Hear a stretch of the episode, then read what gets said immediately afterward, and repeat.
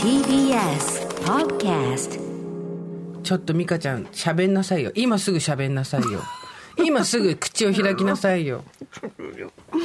TBS アナウンサーの言え森て田ないじゃんかよ言えてないじゃんかよ急に急に始ま るさっからきさ私がほうとうとかさあの寄せ鍋とかさ冷凍食品食べて、むしゃむしゃ食べたら食べ過ぎじゃないとか言って言ってたのに自分はチョコレートですよ出ました甘いものしか食べないおばさんえ一く一く一箱食べそうです ね今、ねえよかなっんたでですそんなすいまきせんこの間だってさ、よかったですあのパンをさ番組前に食べるっていうからじゃあタンパク質があるから、卵サンドパンにしなって卵がたっぷり入った卵サンドのね、こういうのあるよって言ったらうーんっつってその隣にあったささつまいもデニッシュとかいうさ、もう油と糖質しかないやつ食べてるでしょ枠から外れた食事をしていくもう誰にも何も言わせない 止められないのノンストップ私は自由な食事スタイルでこのまま死んでいくから大丈夫 いや生きてよ 生きてよさあというわけで TBS ラジオプレゼンツのポッドキャスト番組「オーバー・ザ・サン」第何回目なんだ問題っていうのがあるわけ ですよなんですこれどうしましょうかあのね一番最初はボリュームゼロにしちゃったわけはいでそれによってボリュームゼロが1回目、はい2回目がボリューム1みたいな感じでずれてってるわけですよだから、ええボリュームで言ったら今回4回目なんだけど放送で言ったら5回目なわけ、うんこのズレを今後どうしていくかって言うんだけど、どうするどう帳尻を合わせる合わせないいちいちなんかマイナス1とかいうのも、もう大概だよねでもさなんかさ5回目の放送とか言ってるのも、もうせいぜい10回目までって気もするじゃんあー11回目の放送第10回とか言わないじゃん多分もじゃあ間取って4.5的ういやだかならことにす違う違うる違う違 う Windows じゃないんだからさ5.5ね2.03.5ボリューじゃないムんだから5.5みたいやなことにしていくそういう階段の踊り場みたいなところが私たちは出したいのもう い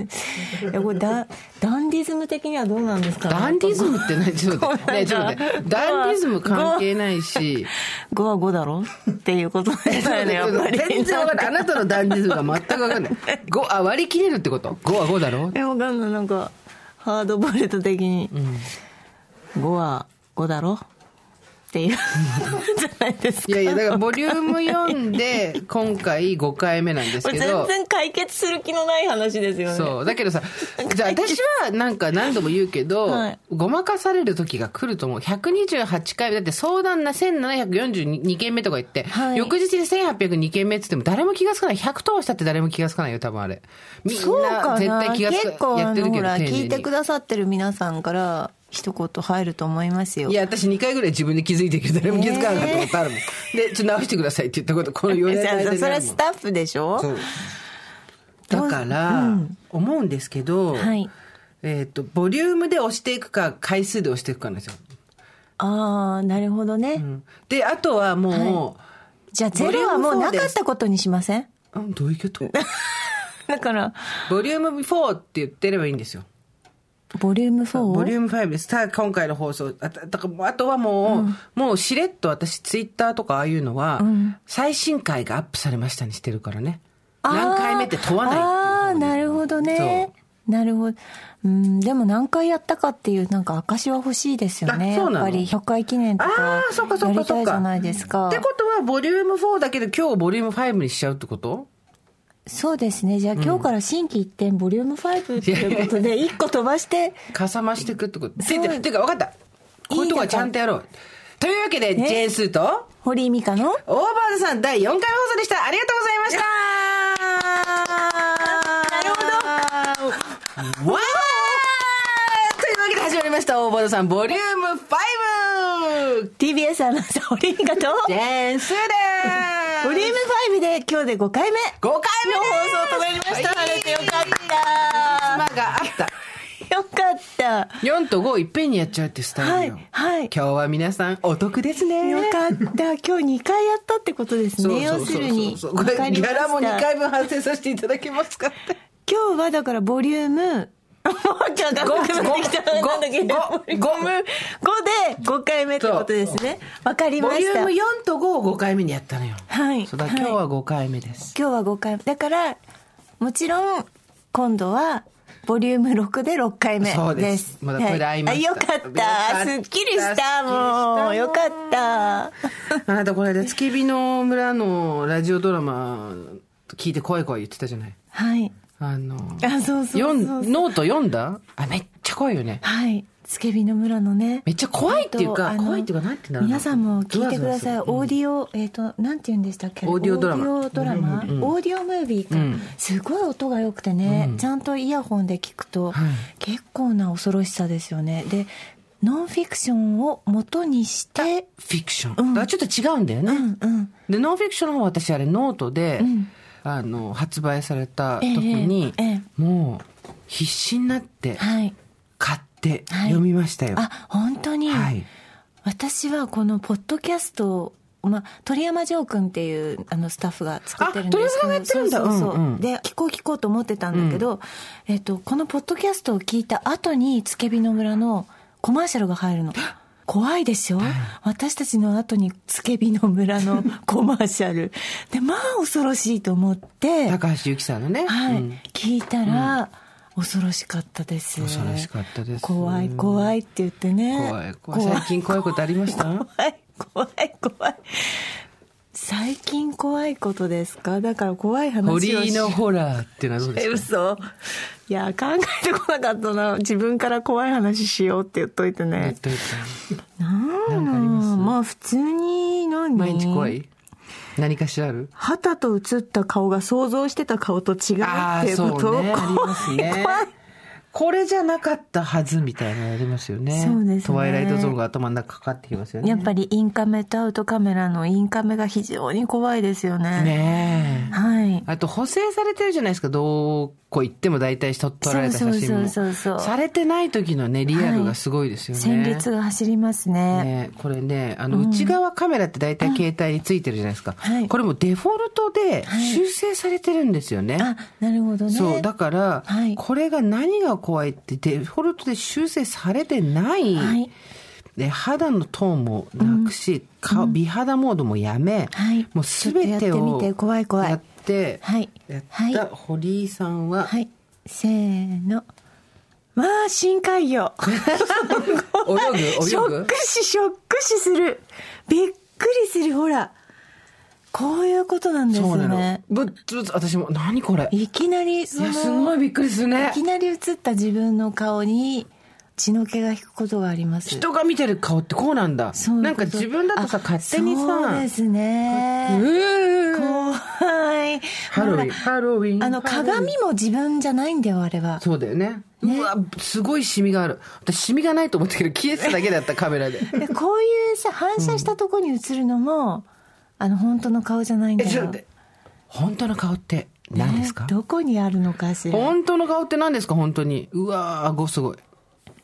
本当の顔って何えだからその見た目で言うと、ん見た目で言うとねうんで顔に全部人生出てくるからもうこの年になってくるああわかるそれはすごいわかる意地悪な人ってさ、意地悪な顔してるよね、うんあめっちゃ可愛くなったほらあの小顔効果とかいっぱいつけたらどうだからもうこういうの見慣れてるからいいのよ、偽装写真は見慣れてるこれならいいのにであななたの怖いことは何ですか私ね先日ふと時間が余った時に元彼の名前を画像検索しちゃったのよ怖いわもう怖いわ怖いもうひどい、そうするとさはい、これ元彼の名前をインターネットで検索するっていうのはもうやるじゃんうん何年かおきに時間が余った時に私はやるんですよ定点観測のように過去の方を全員一人ずそうでつすかもう天候のようにへえ生きてるかなってへえそうしたねインターネット黎明期なんかはそんなことなかったんですけどええここぐらいになると何が問題ってうんその名前のほ別の人がんそこそこなんか名前が出る仕事をしてたりするわけですよ知らないけど。うん吉田和夫さんだとしましょう、昔だったら吉田和夫って言ったら、卒業の時の彼の昔の写真だったりとか、まあ、あと全然知らないおじいちゃんとかだったのが、今例えば吉田和夫で検索するとですね、えー町田市の議員みたいなの出てきちゃうんですよ、吉田和夫和夫だけひらがなみたいな、そうするともう画像検索から私の元彼の吉田和夫を見つけることはほぼ不可能になるわけですよはいだってもう吉田和夫活動して活動して全部あげてんだもん、それ。はい、はい。その人しか来ないんだもんね。そう。だから元彼あとーすごい同わか姓る同名が代議士になったらもうダメ。あ、あ、え、言っていいですかどうぞ私も、あの、あの、過去にお付き合いした人で、まあ、ちょっと最近なんかこれ旦那さんが聞いてるっていう話もどっかから なんか聞いたからいいちじょゃっとないですかまあいいんですけどいいじゃないまあ、多分聞いてないんですよ、私の仕事に全く興味ないから、なんですけどなんかポッドキャストすごいらしいじゃんってこの前私に急に降ってきたんおおでおいいねでもまあ聞いてないと思うんですけど、いいんですけどあの私、まあ、調べるとしたら3人いるんです、はい本当に好きだった本当に付き合ってですね。付き合って付き合った人は何人付き合って本当にあの好きだったいやち人ょっとまあちょっとだからちょっとちょっと そう付き付合っき合ったた人人はは何分かんないけどまあで一人が何ねが本当じゃないの一人がやっぱりね代議士の名前なのあ、やばい、これ全然見つかんないでしょ。すっごい分かる私もあれ検さ索したんだスーツよ着て さ、斜めにあのさ、あの、たすきかけてさ、あの、グーみたいなさ、空に向かってグーみたいな写真出てこない私でのし衝ょ。撃的だったのはある土地をドライブしてたら、その人のか名前の看板がダーッてほらほら代議士になったんだと思って調べたんです同姓同名。そしたら違う人だったの、いやー怖いね怖い代議士は無理代議士にもなうっむずもう同沼姓に同名が代沼議士のでたら中に入っちゃってるからそう無理ダメ無理全無理然もう絶対ダメで無理探してそんででも私掘ったの掘りまくったのアルファベットにしたの「カズオ吉田」にして「吉田」にして検索したわけよ怖いそした怖いよら海の奥深く深いそこからああ出てまいりました深海魚深海魚が出てまいりました深海魚が出てまいりましたよ、もうね先方、結構年上の方だったんで、50も半ば、はでもびっくりしたのが、はい白髪えーでもう顎とかに、うわーひげ生えてて私さ前回さ顔とあの顎と首の輪境目が分かんなくなってきたからあのむちゃむちゃしてきたから、水辺の水彩画みたいな輪郭になってきたからひげ生やしたやつじゃん、うん間違いでした。リアルにヒゲを生やした人見たら、もうね、早尾宮崎でした、完全に。いいじゃないで宮すかさんでした、もう。すごかった。もう、てか、なんでそんな、入り入りふれみたいな感じになっちゃって。へー全然もうなんか、あの、へーすごい乱暴な言い方すると、スカパラに一人入っててもおかしくないなぐらいの、スカパラ感のある人だったのよ。へースカパラシックな人だったのが、もうなんか、 WC ニコルみたいなそうそうそうそうそう、自然大事にしてる感じになっちゃって。C、WC ってトイレ飛るじゃないの ?CW、WC って、なんだっけ ?WC って、何の略だっけ ?WC トイレの略じゃなかったっけねえ、もうな本当だ、CW ニコルさんでしたそうでウォしーターた。クローゼッウォータークローゼットやっぱりトイレですよね。うん CW ニコルさんニコルさ んニコさん、みたいになっちゃってたの。すっごい、すっごいヒゲで。びっくりした。なんか、だとにかく全然私の知ってる人ではもうなくなってて。えでどうすんのそれ見たらどうすんののすぐ友達に画像転送です よ、そんなの。見てくれっつって。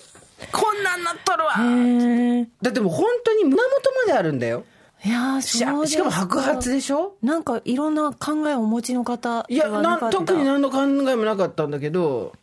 へえそれでなんかそれは見て終わりってことですそかうそうそう。で、あの、うわ、こんなんなってたわ、つって、わはははって言って終わりなんですけど、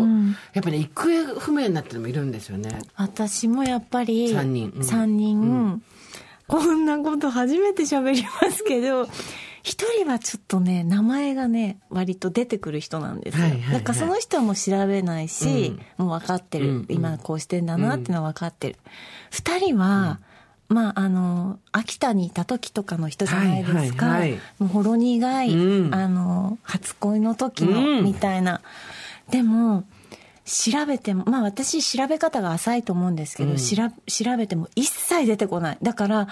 なんかその人っぽいなって思ったそのやってないっていうことだから、あーねそうねそうねんなんかすごいほっとしたし、うんうんなんか嬉しかった。 Facebook なんかともイエやったんだーイみたいな、イエーイみたいな感 じで全然写真なかったから、写真も上がってこない、名前も上がってこないだったから、とっても嬉しかったです。これね、うん多分調べ方が甘いんだと思う甘いんんですよだと思う、うん、でも甘いことがででも幸せだと思うそう甘,、甘々で調べたの自分も、あもうこれ以上やめようみたいうな、ん次へ次へって進んでいくじゃわん、かる2ページ3ページそう2ページぐらいでやめといたから、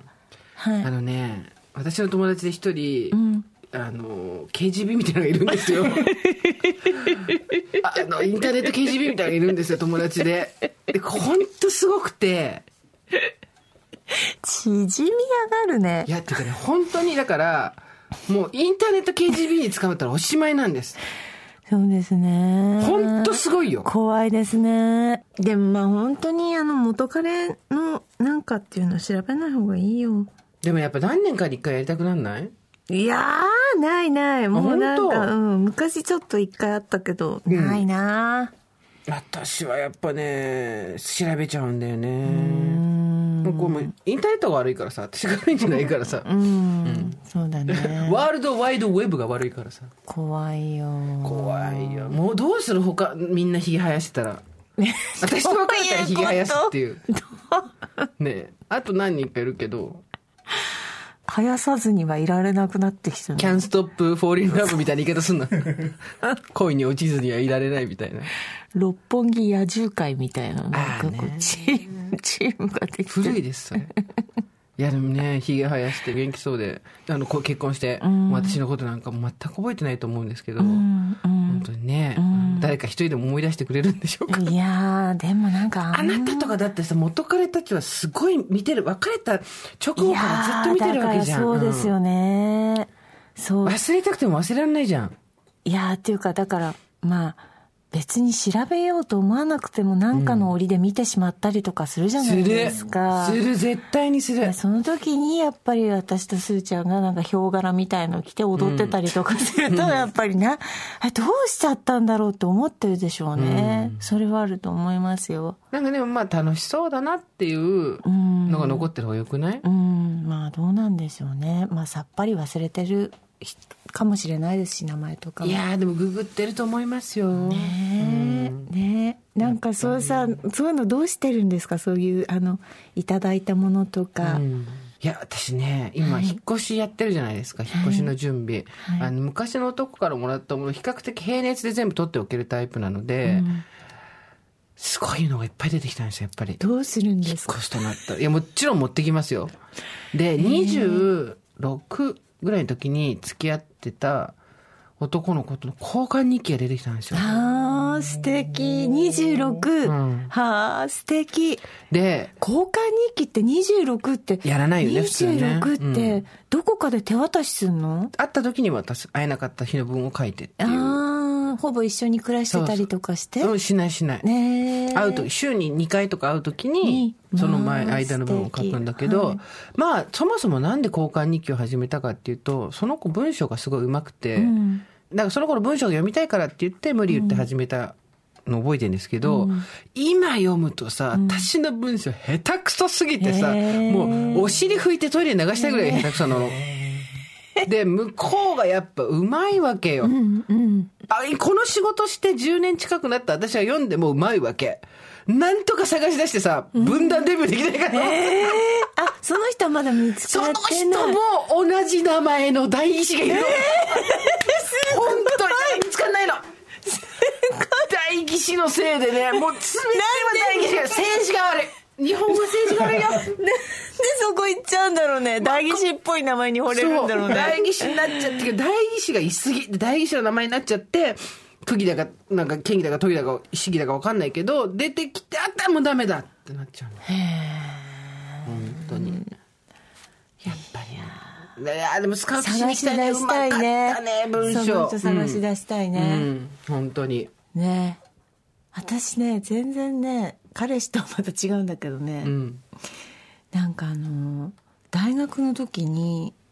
なんか何人かでご飯食べたんですよ、うんあれは合コンじゃなかったけど、まあ、人数的にはなんかなんなんみたいな感じだったかもしれない、はい ではなかった、そんなことで言ったのはなかっなかたったけどけもどもそれでなんかちょっと年配の人たちだったんだよねはいはいはいははいでご飯食べたんですよね、たださ一人さなんか占いが得意だっていう人がいて、ええええええその人が私まだ全然あの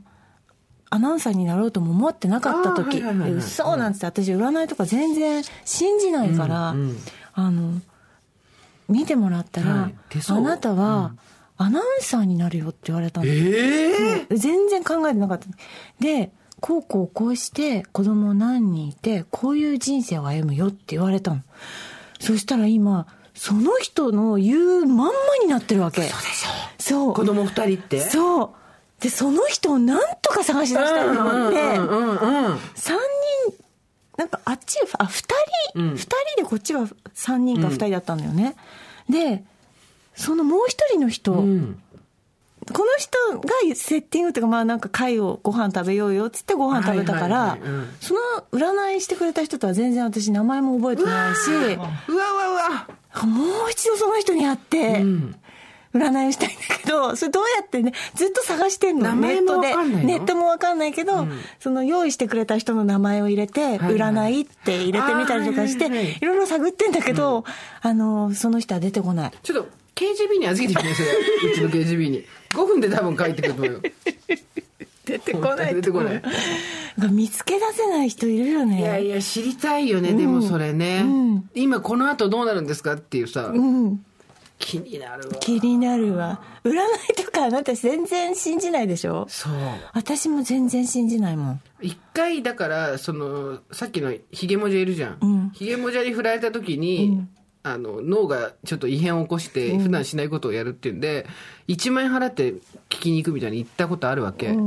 流行ってたじゃんそういうの1万円ぐらい流行ってなんかよくわかんないであー友達が行くっていうんでじゃあ連れてってっつって1万円払って行ったら、なんかこうでそこもさ私もさ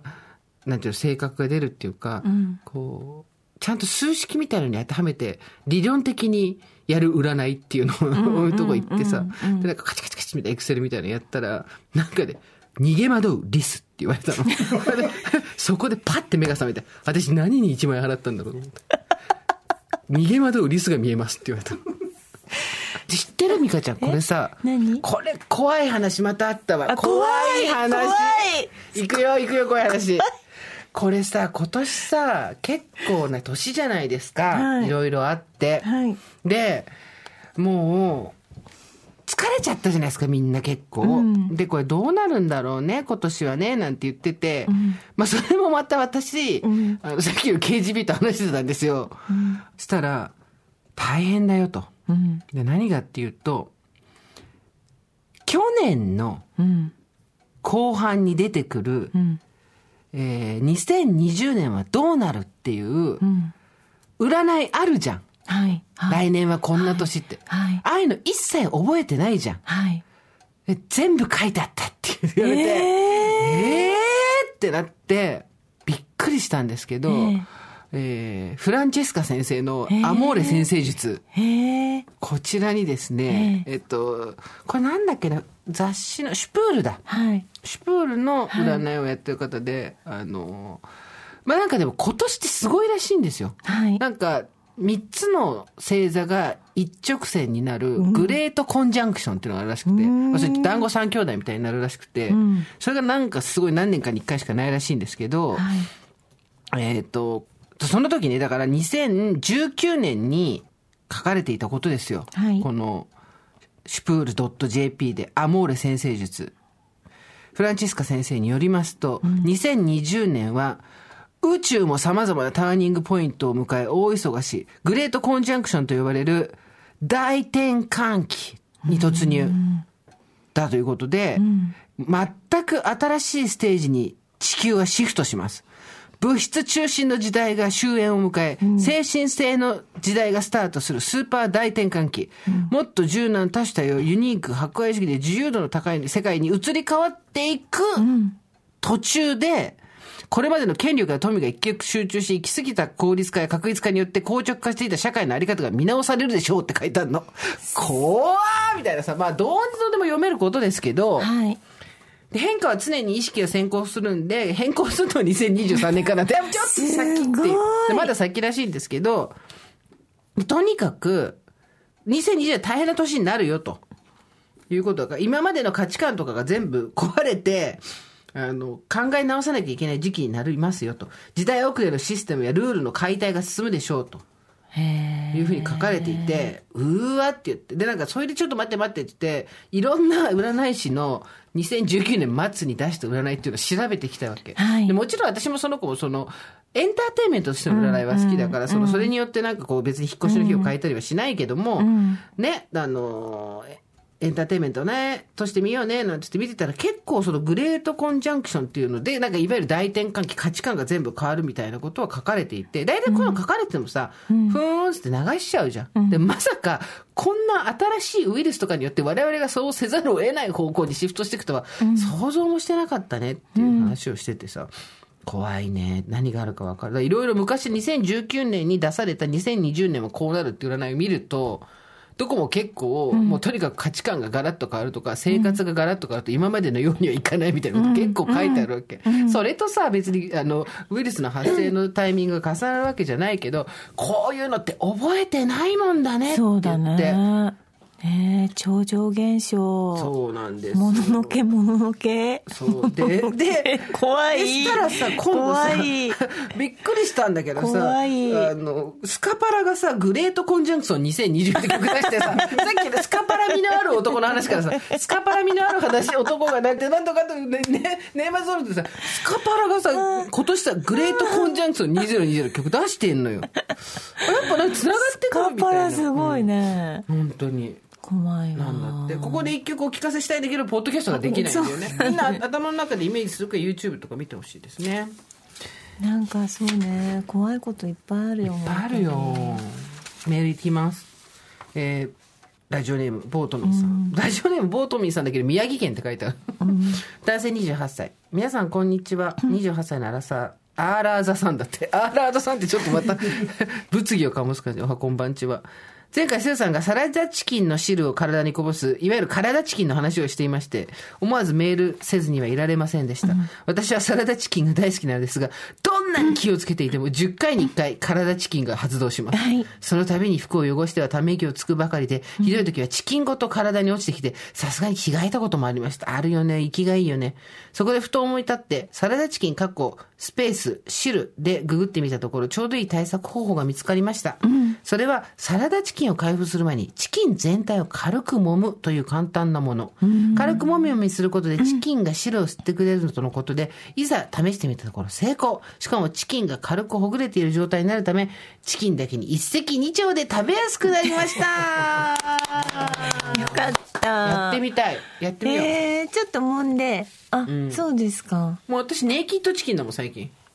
えー、裸で食べれば絶対どこにこぼれたってもう気にしないっていう。そうネねイキッド、でサラもダチキンだよ。なんかサラダチキンとかすっごい食べてんじゃないのあなた、うん、そうそう。カーネル・サンダースか私かっていうぐらいそうだよ食べてるねチキンすごい飽きないですね飽きないとかゃじゃなくて、タンパク質。あなたが完全に軽視しているタンパク質。あなたが最近肌の膨らみがどうとか髪の毛が弱くなってきたとかいうのは全部タンパク質不足だけど、それでも無視するタンパク 質。いやもうね本当私ねあのー卵かけご飯とか食べ飽きた んだよ何の話ね。何 の話タンパク質の話タンパク質。うん。だからもう食べ飽きて、昔やっぱ貧乏だった時にえそんな話初めて聞いた。ちょっと待って、昔貧乏だった話、一回も聞いたことない。捏造するな、捏造するな。いや私本当に貧乏だったって言ったじゃないあなたにそれ大学時代とかでしょそれ普通だからみんな。その時代にやっぱり毎日卵かけご飯しか食べてなかったから、もうち若干卵かけご飯に飽きてんのはかいはいはい。わかる今ってもう20年経ってるけど、もう あと忘れたでしょえのきだけっていうはいはいはい瓶に入ったやつあればっどっちかかけて食べてたかならるほどそうっていうかさ、うちらが大学の時って、んこんなに安い食べ物なかったよねご飯ね、んマクドナルドももう少し値段高かったし、うんコンビニだってこんなんなかったし、うん今まあ、よいいことなのか悪いことなのか非常に微妙なところではあるけど、んワンコインで結構お腹いっぱいになるとそかう、だねまあ、羨ましくもありつつちょっともうちょっと儲けさせてよって気もしつつだけどさ、うんうんご飯を炊いて、そこに何かをかけて食べることしか知らなかったからそれが一番安上がりだったんだよねあのそ当う時シーはチキンねとか卵とうか、んうんそうですよねまあ飽きちゃったんだうん、だだけどからタンパク質っていうものからちょっとこう乖離してる時がある、だ確かに家買って飲んでないでしょあれ何が不在票入った後どうしたえもう一応もらった一応もらったけどなんか封開いてないかもそれしれない私買い取る から。それ私買い取るから。EAA っていうですね、BCAA のよりもっとですね、必須アミノ酸が入ってるっていうドリンクを私が飲んでるん ですけど、それを堀さんが私も飲みたいっていうからここで買えるよと教えてあげたのに、でもそれ本当に買い取るわ。あれね、宅配便が郵便局だと、郵便局ってほら一回戻っちゃうじゃないですか、だからちょっと取るのが全然関係ない、全然関係ない話でございますけれど も、えーっとですね、おばさんあるあるコーナーって、ないってこんなコーナ ー。おばさんネーム、よっこいしょうこさんですね。46歳、大田区の方。スーさん、美香さん、こんばんは。週末のおばさんワーク、とても楽しみにしています。最近、おばさんのゾーンにどっぷり使って困っているとこです。指が乾燥して、スーパーの透明の巻いてある無料の袋を開きにくい。紙を1枚だけ取りにくい。本のページを1枚だけめくるのが困難。最近は息子の顔をこするとガサガサで痛がられる。スマホの指紋が認証しない画面のスワイプに反応しないなど、手の水分問題です。その他の問題、紙や本のページめくり。皆さんいい方法ご存知ないでしょうか、ともすると紙の場合は一人しかいない部屋でペロッとしてしまいそうになります。指をね。えー、あとマスクの下で髭が伸びがちなのにも気づきました。皆さんどうされてますかおばさんの皆さん。おばさんの困ったあるあるの解消法をこちらで共有できたら楽しいかと思いました。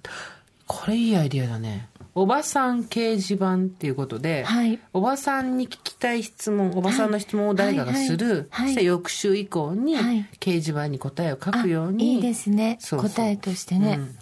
ひげはどうされてますでもヒゲはそんなにこの年になって伸びてこなくなりましたねそうじゃないですもかう逆ですめっちゃかてかずっと、えずえっとだって若い時よりあの生えてこない1か月なんか2週間とかサボっててもいやなんかもう本当に結構なピンセットでグッて抜かないとやばいぞっていうぐらい濃い毛が右の下の顎だけあと左の口元の生ずひげのとこだけ出てくるんで私無人島とか行ったら本当やばいんですよ無人島に唯一持ってくるの多分毛抜きだと思います毛抜きだって、ええ見つか、おい、ここにいるぞって見つかった 時、左だけラーメンマンみたいになってるのよ。左だけラーメン。手 で抜けばいいじゃんそんなのそこまで行ったらね、頭 いい。ラーメンマンになるまでは、でもどうそしたら絶対そのヒゲで遊んじゃいね、ワンレンみたいに。 くるくるくるって人差し指に巻いてさちょっとセクシ、ーにねえねえっつって、あのさ、誰と喋ってんだって話だけど。こうパチッってやってますよ。ひひげひげねひげのまうんとね多分これは相談してもしょうがないけど白目が濁ってるなっていうのは最近あるある わかるあるあるわかるねなんか私たちがさ、20代の時さ、イタリアの目薬っていうさ、 わかるでしょわかわかってでしょあれ何だったんだろうね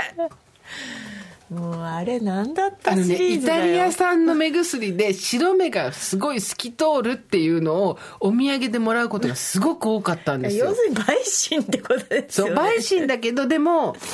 審のもっときついやつで、本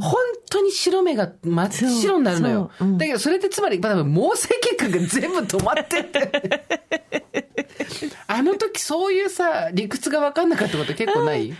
あ ね、実はひどいことをして直してたんだっていうのをねだから目の濁りが真っ白になるんだけど、あイタリアの目薬って言われたけどでもイタリアってなんだ本当だったのかなイタリアってあったのかな、本当に誰もイタリア人使ってなさそうじゃないいやーだから中国の石鹸とかさイタリアの中国の石鹸痩せるやつそうあれなんださっけスベルトとかの時だよねそう竹塩石鹸そう私の父親も仙台で買ってきたからさ中国じゃないじゃん お土産で中国じゃない仙仙台の出張で買ってきたからさ、あれもうだって冷静に考えるとそんなはずないよないよねねって痩石せる鹸すり込んでそう痩せるっそてんなわけないよそんなわけないよねっていうのをやっぱり何だったんだろうね信じてたよね本当に信じてたねある種ね、うんやっぱあれですよ我々の時代やっぱ情報がまだまだですね統制されてなかったんですよそうもう口コミだったもんねそう普通のねそうでも今だってさネットとか見てるとさ、あのごっそりととか書いてでも何がごっそりか書いてないみたいな なるほどね便なの毛穴の汚れなのどっちななるのほみたどいなね若い子たちは騙されちゃうと思いますよ。うん指のカサカサはどうしてるか、リスナーの皆さんに聞きましょうか。そうですねうん、あのどうされてるか皆さん教えてください。来週一個掲示板です。うん人生の選択とはというレディオババアさんからです、はいありがとうござありいがとうごまざいますすスーさん美香さんこんにちはこんにちは先週の放送で選択というお話がありましたが、はいお二人の話を聞いて私も我が人生を振り返り改めて思いました、私って人生の選択をことごとく誤ってきたなぁとまずは結婚周りの反対を押し切って大恋愛したものの10年後に離婚、それより蘇って結婚3年目に仕事を辞めて有り金全て持って海外移住し、これも2年後に破綻、夫婦無職全財産10万円、2歳と血のみ子を抱えて故郷に戻ったことの情けなさ恥ずかしさといったらお金のことももちろんだけど自分の仕事を失ったことが辛かったあまりに辛くて今はなかったことにして思い出さないようにしていましたしかし先週の放送を聞いた時に思ったんです、そういえば私人生最大のグッジョブをしていた離婚という名の離婚してからはいわゆる離婚しても負けへんで精神で不思議とパワーがみなぎって再就職して養育費なしで子供を育ててたじゃない本当あの時の私よく決断したよと、そうすると子供を授かったのだから結婚も失敗とは言えないし海外に行って下の子を授かったのだから移住も失敗ではなかったのではとそうよきっと授かるために行ったに違いない有り金全部はたいてって今までの恥の多い人生を送ってきましたと思っていた私は実は気づかぬうちにその場その場でベストチョイスをしてきたものと言っていいのかもいいえそうに違いありませんそうよ叩かれても気づかぬふりで起き上がる負けへんでたとえ勝ちにはいかなくても本当これ大事ですよねこれからも続々誕生するおば仲間たちのためにちっちゃなことはどんどん笑い飛ばしてくださいということでありがとうございあますりがとうございます。心理学用語とか社会用語とかで最近よく言われるレジリエンスってあるじゃないですか。はいなんかすごい。で、レジリエンスって多分訳すと負けへんでなんですよ。あの、回復力とか復元力とか、そういうことで、落ちるのはしょうがない。そっからどう V 字回復するかっていうことで、この方なんてもうだって筋トレって筋肉の細胞を傷つけないと筋肉って強くならないっていうのと一緒で、もう傷ついた分だけ強くなってるなるほどなるほどレジリミセスレジリエンスですよミスだからミスか、はいミスレジリエンスでございますから素晴らしいですよえーラジオネームちゃぶこさんスーさん美香さんおはこんばんちは毎週勝手に愛の手を入れながら聞いていますありがとうございます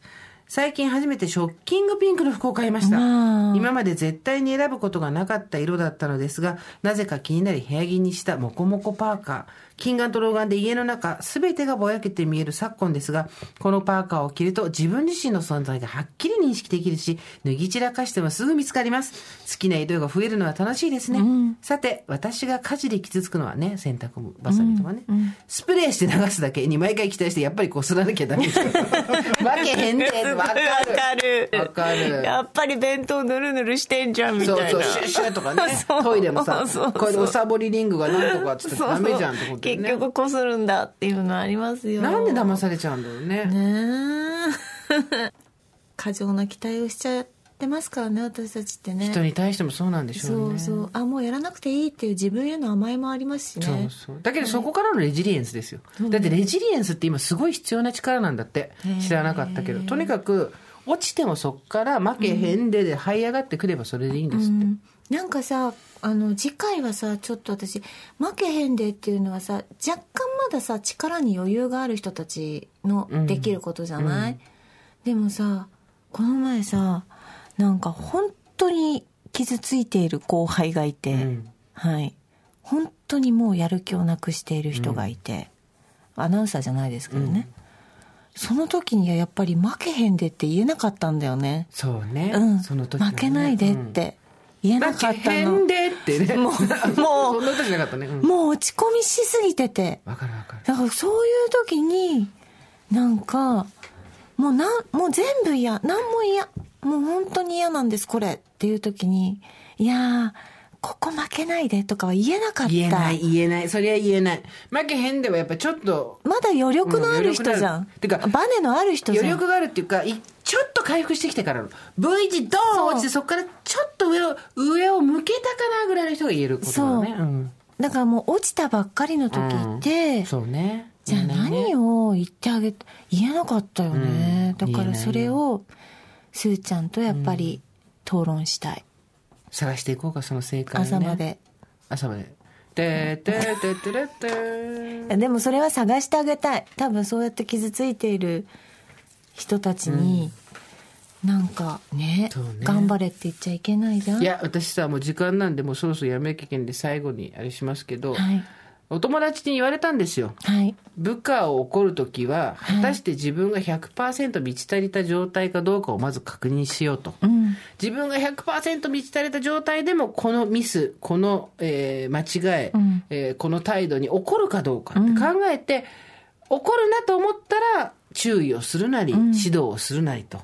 で、そうすれば必ず一貫性が出てくるから、自分の気分で人を怒らないようにっていうのを聞いて、なるほど、おっしゃる通りだ、そうだね心に刻もうと思ったんですけど、それと派生商品でこの間思いついて、まさにあなたの言う通り、人間誰でももうこれ以上頑張れないとか、全員もう、ピーだみたいな時あるじゃないですか。もうこれ以上何も不定ね。自分の存在価値もゼロだし、周りの人も全部憎いし、すべてに不定ねしたい態度、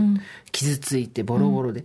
そうだった時にどう答えるかっていうか、そういう状態の時だったらどう答えるかでやっぱり相談に答えなきゃダメだなと思ったんですよ、自分で。そうだねその傷ついてるものに関しては、もっともうちょっと心が上向きになってる人は別だけど、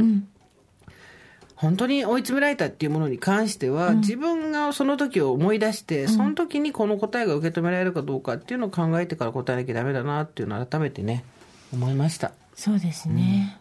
ちょっとじゃあそろそろ次私あったかタイム田中みな実のあったかタイムが収録がありまそしってかじゃあそろそろ、私ちょっと遊びに行こう行こうか、うん向こじゃうあちょっと怒ってこよう、うん、 なんでこないだやってプロフェッショナルやって向こうプロフェ怒られに行くんだよ私たちちょっと田中みな実さんに怒られに行ってきますみお疲れ様ですそしてあ TBS アナウンサー堀井美香でしたジェーンスーでしたオーバー TBS Podcast